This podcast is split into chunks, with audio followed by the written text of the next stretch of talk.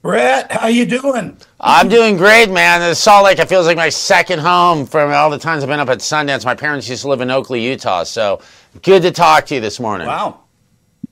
It's great to talk to you, uh, uh, and especially about such a fantastic documentary. I mean, this is, I don't even want to use the word documentary. This is an experience.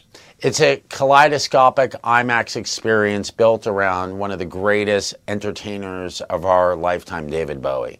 And it was a film that, you know, you make films because you want to see them. And I'm going to say this I made this film because I wanted to hear it. I wanted to hear David Bowie in IMAX 12.0 and just be immersed in it. That was the original idea, you know, do like a Fantasia. And it became something so much more than that after I uh, had access to the archives and was able to get in there and review uh, all of David's uh, materials. I always want to ask what's left on the cutting room floor after you edit something like this because you you have to have mountains of uh, of scenes that didn't make it into the movie.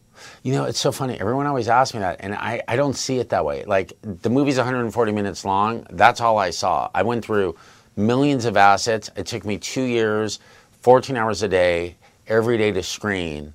Um, but at the end of the day, what I put up there is really all that I can, at this point really recall. That was it. I mean, it was it really what needed to be in this film really sort of spoke to me. And, and, was there anything that jumped out at you as as far as David's life that uh, that you didn't know? Everything was a reveal and a, a mystery to me. I, I, I liked his music before I started working on this film, but I never studied him, and I had no idea of his. Uh, his, his life philosophy as, as something so singular and, and granted. You know, David understood from the moment he arrived that the, he appreciated the brevity of time we have on this earth, and he wanted to have the most adventurous life that any one person could possibly have. And you, when you hear that as a sound bite, it sounds like, okay, sure, yeah, right. But w- watching it unfold over two years in front of my eyes was the most awe inspiring experience. I've had access, I believe, I, I mean, I, I think I have the best job in the world I have had access, unlimited access, to some of the greatest minds of our lifetime Jane Goodall, Kurt Cobain, uh, Abbie Hoffman, Robert Evans.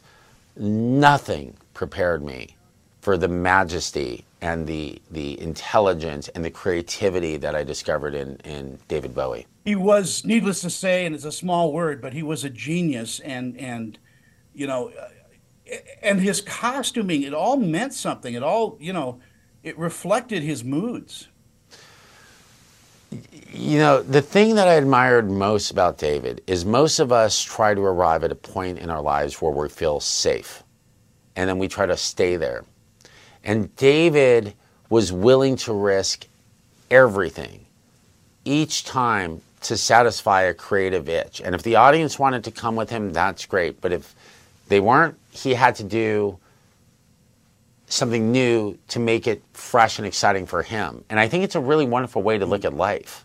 You know, the film is deeply spiritual. I got to tell you, uh, this is, I don't want to get too heavy. I had a heart attack uh, right at the beginning of production, and I flatlined. For, I was in a coma for a week. And I didn't know, I mean, my life was a bit out of control. I was workaholic. And I needed guidance. And it was at that moment that David, like an angel, came into my life and um, he kind of provided me with a, a, a, a, roadmap on how to lead a more balanced and fulfilling life. And I think that when audiences um, experience this film, you're going to get a kind of adventurous movie that's sort of probably unlike anything you've ever seen. Um, but it's really like incredibly um, spiritual. You know, that's what it's kind of about David's creative and spiritual journey through life. So, um, I, you know, I, it's it, has been the greatest honor of my life. I, and again, I've I've had you know.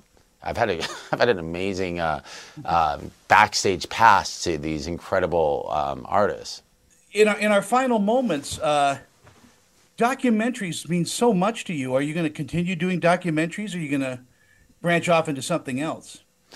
You know, after listening to David for seven years talk about the need for um, to challenge oneself, I arrived at a conclusion that I have spent the last 20 years sort of doing the same thing, making these archival um, experiences, and that I need to get out of my edit room and go back into the field and try something new.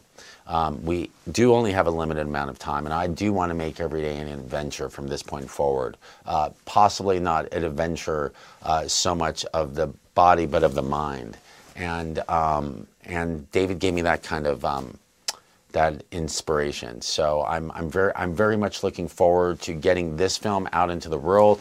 It releases all over. I, this is crazy, man. I'm a Sundance filmmaker. You know, I'm I'm an indie guy.